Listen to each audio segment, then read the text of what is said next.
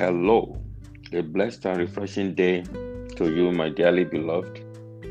I welcome you to Arise devotional for today, Tuesday, the 24th day of August 2021, on the platform of the Builders Forum. My name is Abraham Olufemi Ojeme. Today is the second day on our devotional series for this week with the topic Differentiating between tests and temptations in life. We began yesterday outlining some fundamental points as follows. Number one, we define the terms test and temptation from the dictionary. Two, we affirm that the terms test and tempt are used interchangeably in the scriptures. Three, we observe that the term tempt was used to mean the testing of man by God. Number four, we affirm that the purpose of this was to prove the stand of man with God. Number five, we observe that the issue of temptation of man by the devil, outside of what happened in the Garden of Eden, began in the New Testament. Number six, this is because the moment the devil was stripped of all his power by Jesus on Calvary, the only thing left with him were schemes and deceptions. And number seven, it is therefore necessary for believers to know the difference between the testing of the Lord and the deception of the devil. We are faced with the responsibility to discern these two happenings in life so we don't mistake testing for temptation and vice versa, like it happened to Job. In all the affliction Job received from Satan, he believed God was responsible, as we see in Job chapter 2, verse 10. I read, But he said unto her, Thou speakest as one of the foolish women speaketh. What? Shall we receive good at the hand of God, and shall we not receive evil? In all this, did not Job sin with his lips? End of quote. Just like quite many believers are oblivious of the fact that they are going through the torturing tempting of the devil and not the testing of God. Listen to the counsel of Elihu in Job chapter 34, verse 10, and I read. Therefore, hearken unto me, ye men of understanding. Far be it from God that he should do wickedness, and from the Almighty that he should commit iniquity. End of quote. But Job will not listen, just like some believers lack the understanding of God's nature as far as tests and temptation are concerned. We want to analyze these two terms, and we begin with tests today. Let's get back to our three definitions of test from the dictionary. Number one, a procedure for critical evaluation, a means of determining the presence, quality, or truth of something. Number two, a basis for evaluation or judgment. And number three, a physical or chemical change by which a substance may be detected or its property substantiated. The following come out clear as far as test is concerned.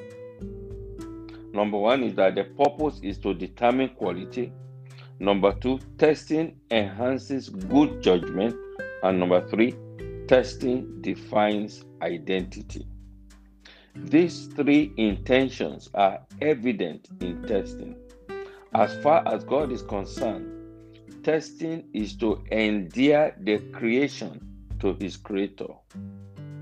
Ultimately, testing proves obedience and level of compliance to the law. Beginning from the creation of man till date, testing has been to check the stand of man with God. Listen to the word of Jesus Christ in John chapter 14, verse 15. And please permit me to read the easy to read version translation. I read, If you love me, you will do what I command. End of quote. Testing is a proof of love, and this is in the interest of the believer. Even before we were saved, God knew us, but we also need to know ourselves and our walk with the Lord. This comes from experiences and encounters with the Lord. So, in order to pass the test of the Lord, there are requirements and understanding we must have. You must know the nature and the personality of God. Just like Elihu told Job, Job, God cannot do evil. It is not in the nature of God. God is good all the time, not for some time. He is always good. Even when you are wrong, He will not do you evil. This is where chastisement comes in. Chastisement is not evil, it is correction with love, according to Hebrew chapter 12, verse 6 to 8. I read, For whom the Lord loveth, he chasteneth and scourgeth every son whom he receiveth. If ye endure chastisement, God dealeth with you as with sons. For what son is he whom the Father chastises not? But if ye be without chastisement, whereof all are partakers, then ye are bastards and not sons. End of quote. Testing is to guide us in the way of the Lord. Tests are the landmarks in our journeys on the earth. From time to time, these tests will come to prove that we are on the right way and that we are materials for heaven. Listen to the continuation of that scriptures. In Hebrews chapter 12, verse 9 to 11, I read Furthermore, we have had fathers of our flesh which corrected us, and we gave them reverence. Shall we not much rather be in subjection unto the Father of spirits and live?